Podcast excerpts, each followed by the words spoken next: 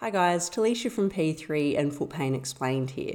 Today we're going to be discussing the importance of therapeutic movement for our older clients. So periods of rest or immobilisation due to illness or injury have the potential to seriously amplify the deleterious effects of ageing on musculoskeletal tissue structure and the overall functional capacity of our older clients. Now, we do have a short course launching on this topic very soon, therapeutic movement and functional assessments for the older individual or older client. So if you'd like to register your interest in this course when we are able to release a little bit more information on this, head to progressive podiatry project dot com forward slash P three me, and you'll be able to scroll down, find the registration form, submit your details, and we'll keep you in the loop of what's going to happen once this course launches. It's going to be great. Now we'll get into today's episode. The Progressive Podiatry Project, here to share knowledge, insights, and information for you to improve your clinical practice and, most importantly, help you help your clients. Now, podiatrists are in this really unique position when we're treating our older general clients, when we're seeing them more regular than what some other health practitioners would be. Where are we seeing them every six weeks, eight, ten, twelve weeks? Either way, this is a lot more frequent than many other health professionals. And the reason that we're in this very unique and I feel lucky position is due to this frequency in contact, we may be able to affect significant change on our older clients, helping them age and live well. Now, when we think of exercise rehabilitation, quite often our minds will gravitate towards a younger, active individual who may have been injured and they're looking to enter into physical rehabilitation to restore their functional capacity to, say, get back to their sport of choice, A F L, football, whatever it is. Not often do we first think of an older individual who may have undergone surgery or had an injury and needing to get back to just their general activities of daily living. This isn't usually the first avatar that comes to mind. However, arguably, it's this client avatar, the older, relatively sedentary individual, that focusing on functional restoration as a result of physical rehabilitation is often what's more important, because the periods of rest and or immobilization can have significantly more profound effects in a negative way on this older client as opposed to our younger active client. And so this has the potential to really alter, alter the trajectory of someone's life and impact their quality of life. So the first thing to think of when I'm talking about this and why our minds may gravitate towards that more active individual is the capacity gap. So if we have someone who's completely incapacitated down one end of the spectrum as a result of illness or injury, and then right at the other end of the spectrum, we have a very high functioning, high level athlete engaging in relatively high intensity sporting activities. If that person, as a result of illness or injury, isn't able to engage in that activity and they're in a moon boot and they're partially immobilised, it's pretty obvious that there's a large gap in their physical capacity. So it does stand to reason, yes, we will likely need to engage in some form of physical rehabilitation to restore their function to overcome that capacity gap that exists. However, when we're dealing with an older client who, say, their general day-to-day activities are relatively low intensity, so they mostly may be just engaging in their activities of daily living, or they may be going just for a gentle walk once or twice a week, if that person, say, has a bunion reconstruction surgery or they have a plantar plate repair, they may have a in the grand scheme of the orthopedic world, a relatively minor surgery that they may be in a post-op shoe for two to three weeks, and they're relatively not in high levels of pain. They're able to sort of still potter around the house, just maybe not as sprightly as they were before the surgery. Because the capacity gap in this situation isn't as big, we may not be realizing just how important it is for us to restore that functional capacity, even though it's only a small gap. and why this is so important for these older, maybe less active clients. And we're just going to go into a little bit of a physiology dump at the minute. It's because of senescence. So senescence is the natural deterioration of a cell or organism through the passage of time. So essentially it's the bonus of having birthdays. The more birthdays we have, the more senescence is going to occur, because we're here for longer, therefore our body and our cells will have a longer time to deteriorate. Now, healthy adult aging of the human neuromuscular system is comprised of changes that include, but are not limited to, atrophy, weakness, and slowed movements. And a lot of this comes down to our musculoskeletal system. Now, aging alone doesn't account for the decreases in size and strength. Nutritional intake and physical activity levels also play into this atrophy, the weakness, and the slower movements that we exhibit as we age. And part of this is changes that naturally happen as, well, lifestyle changes that may occur as we age. So if we were engaging in a relatively active job or active social or sporting activities, and these just taper off as we get older. So it's not just senescence that's happening. Nutritional intake and physical activity levels, they also play into this as well. And that's also why nutritional intake and physical activity promotion, especially to our older clients, is so important. So as we age, we see a relatively slow, well, it can be faster in some individuals, but there's a relatively slow decline in the quality of our skeletal muscle. Now, when we're referring to quality, this refers to the composition, the cellular structure, and the organization of the skeletal muscle fibers. And this is also compounded by and added to the ability of the skeletal muscle to contribute to hormone regulation and the function of our immunometabolism, because the skeletal muscle does serve to a lot more functions than just movement. So, and then if we're looking at it from a cellular and organizational tissue composition standpoint, aging skeletal muscle and tendons experience uh, reductions in elasticity. So they become a little bit stiffer, less compliant, but their threshold for disruption is a little bit lower as well. So we've got reduction in elasticity, and this I've discussed in other episodes, and this is partly impacted by alterations in collagen cross-linkages that come usually driven from advanced glycation end product processes. Anyway, um, so like I said, this reduced elasticity contributed to by alterations in collagen cross-linkages, and again, that affects tissue stiffness, tissue compliance. There's other episodes that cover this.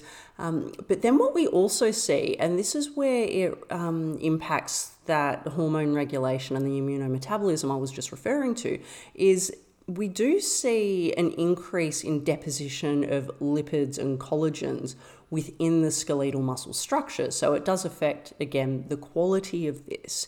And overall, it just decreases the quality, but we can attenuate this process. But before we get into how we can attenuate and influence this process, there's two common terms that I'll just refresh your memory on when it comes to aging skeletal muscle. So the first is sarcopenia. So sarcopenia refers to the reduction of muscle mass as we age. And after seventy years of age, we lose up to one percent of our skeletal muscle mass each year.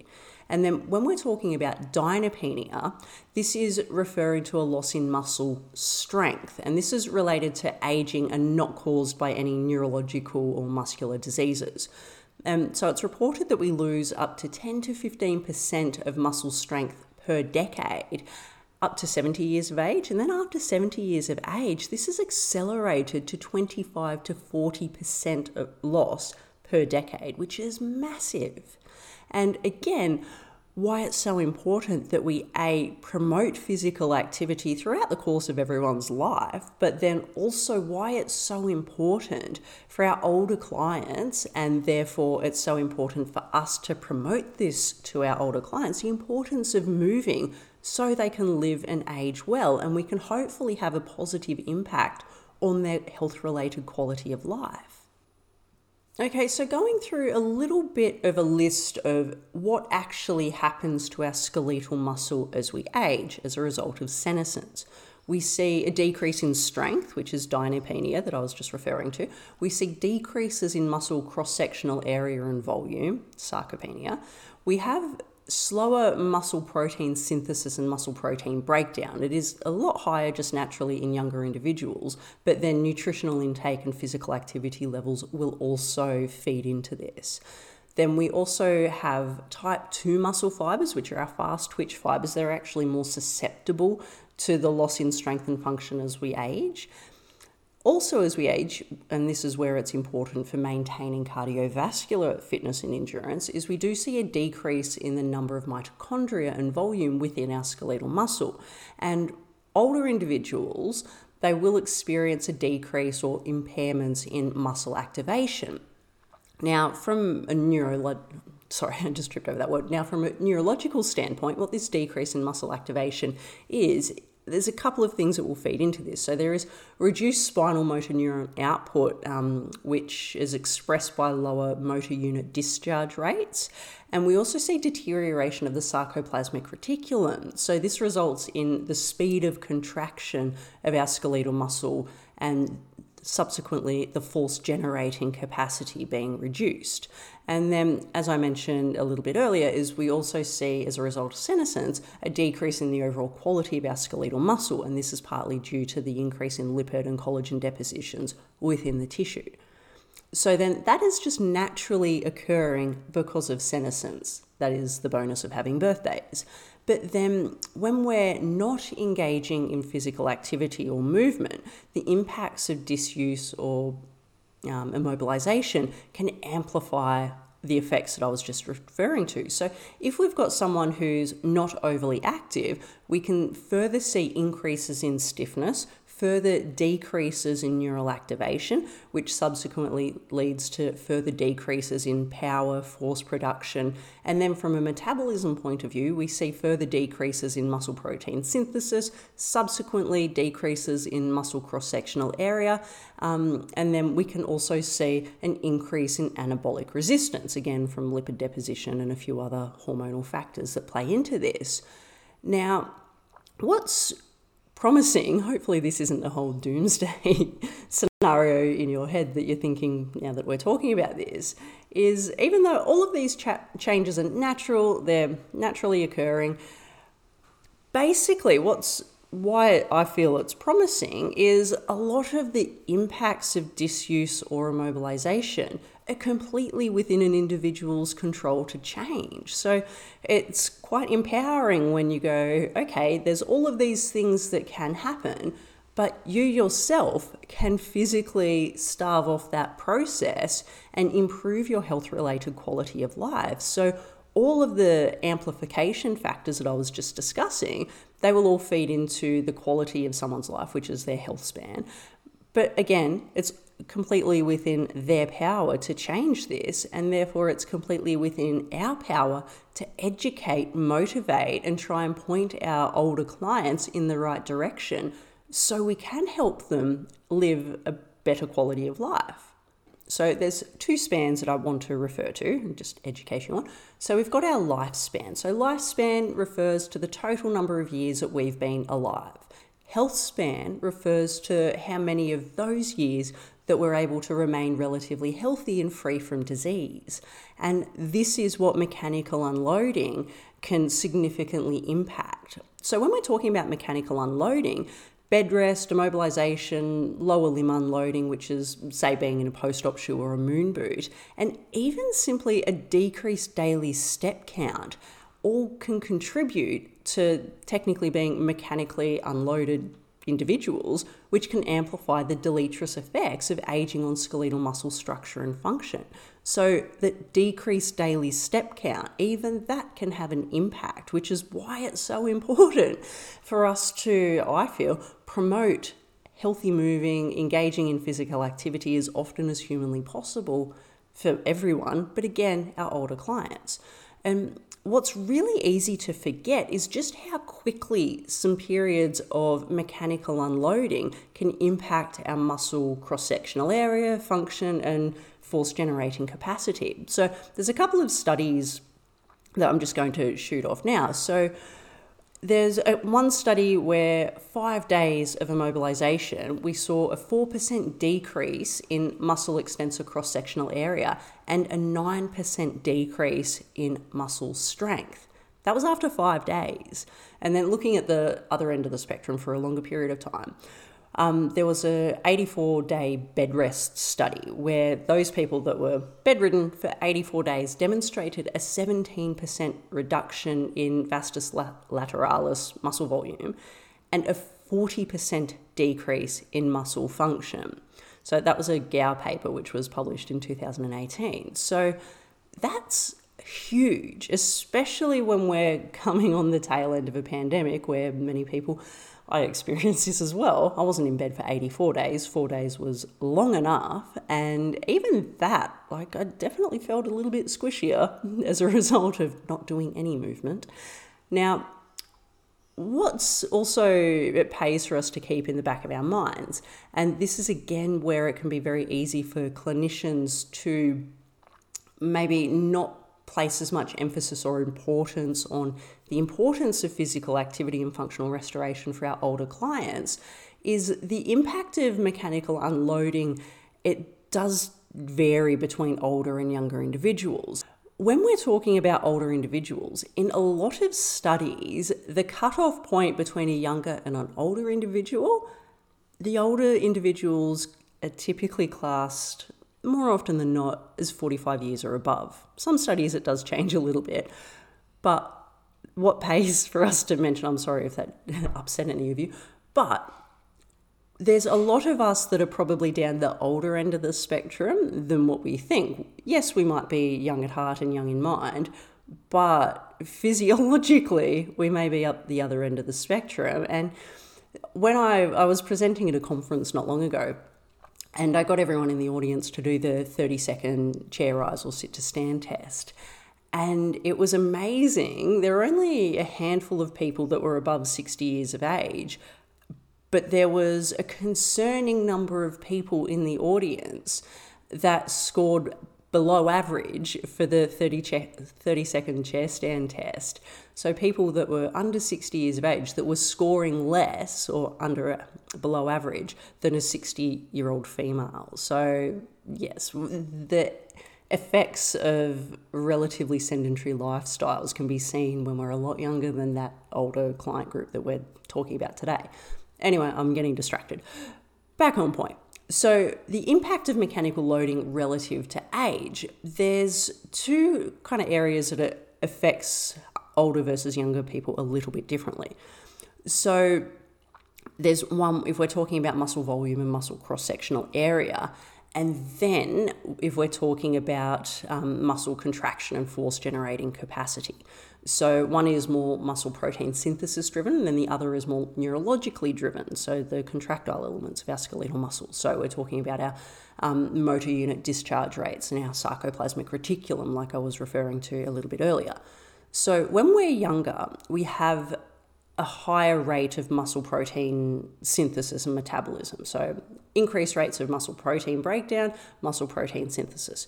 So that's where you'll often see if you've got a younger individual who's been immobilized either in a cast or a moon boot. So let's just say they've been in a moon boot because they've done a partial tear of the Achilles.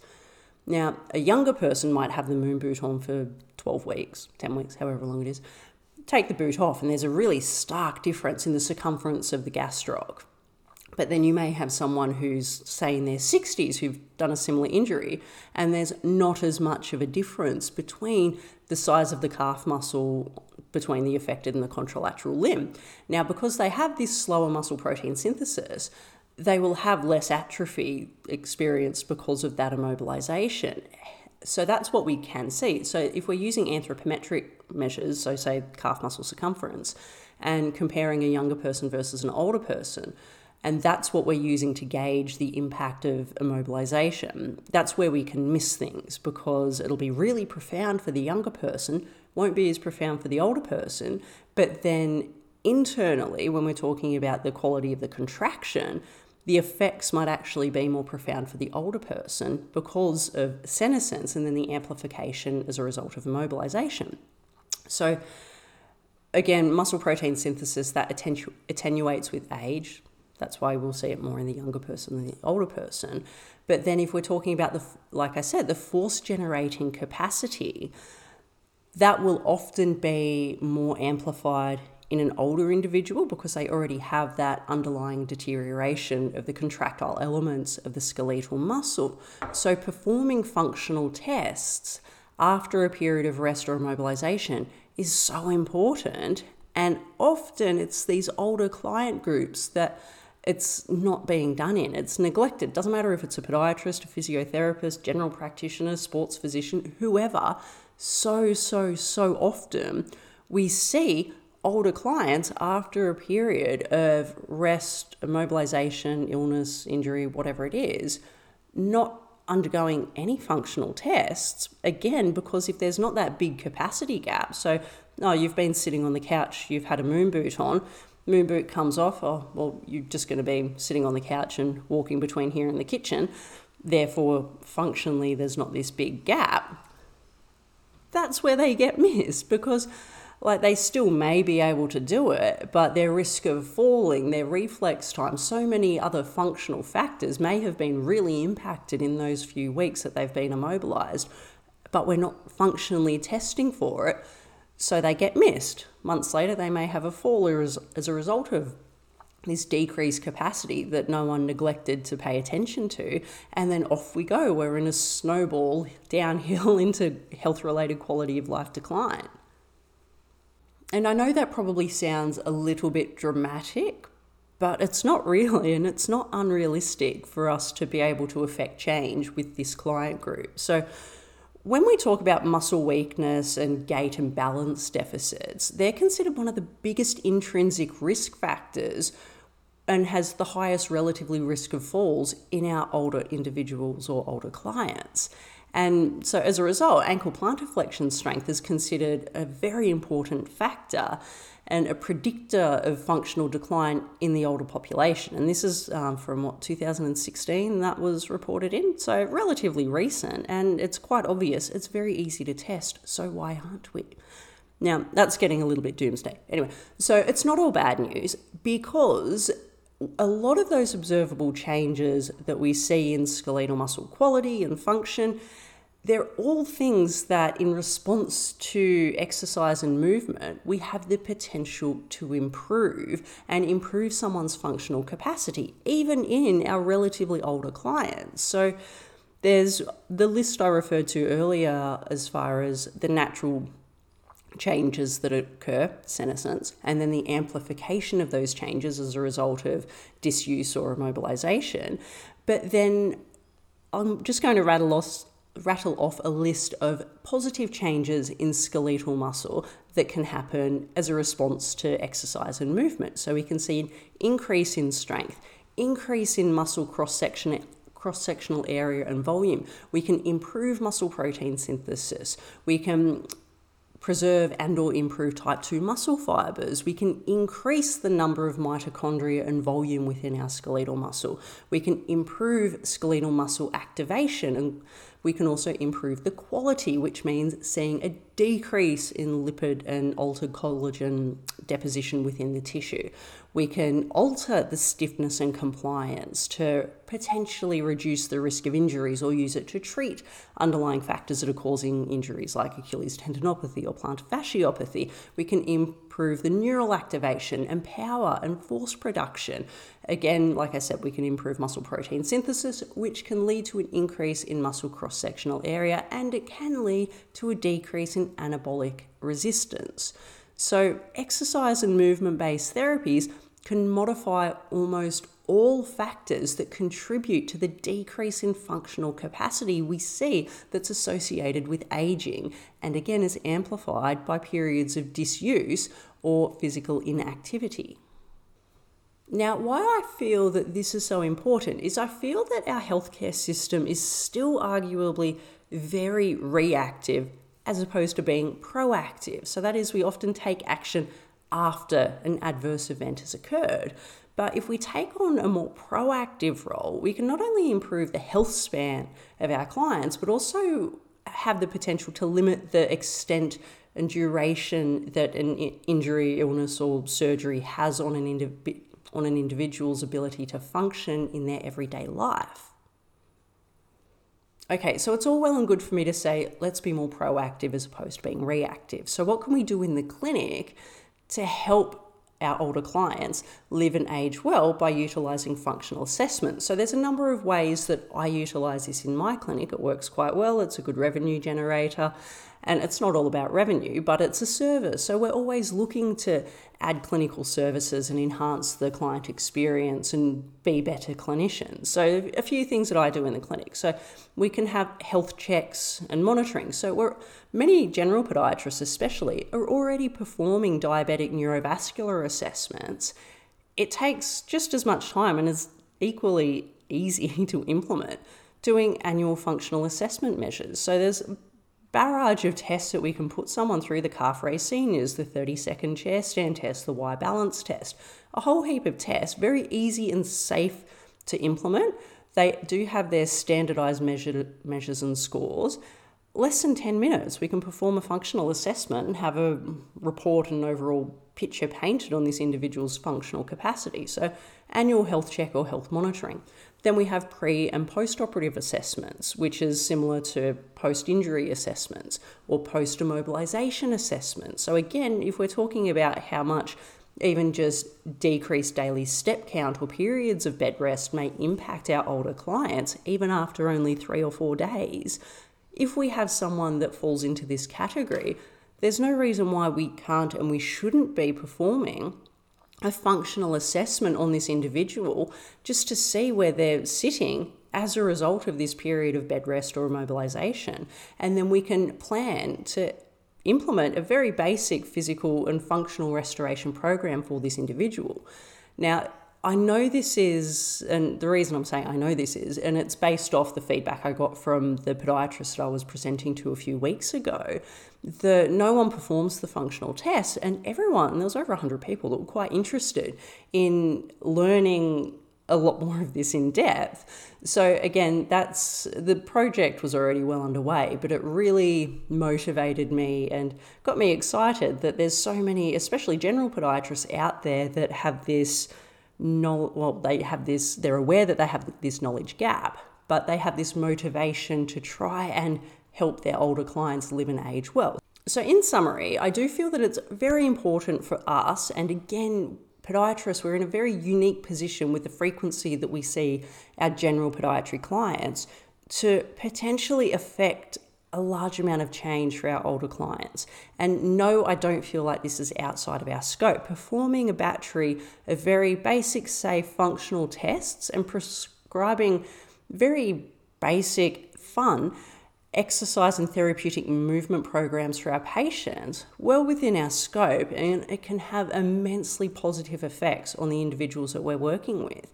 And then even if you're not so confident in the prescription of exercise or engaging your clients in more active lifestyles, you can lean on your referral network, exercise physiologists, G Ps. They might be able to help facilitate a referral. There's physiotherapists that are around that do a lot of group exercise classes. There's so many avenues, but performing the actual functional test to identify and help educate your clients and engage the rest of their health network can have, again, very profound positive impacts. So again, that will wrap up today, but if you would like to learn more, like I said, we do have this short course that we'll be launching early next year. So if you would like to register your interest for this, and I can keep you in the loop with what's going on, progressive podiatry project dot com forward slash P three me. Again, scroll down, find the registration form, lob your details in there, and I'll keep you in the loop. That's it for today. It's been great. I'll see you next time. Cheers.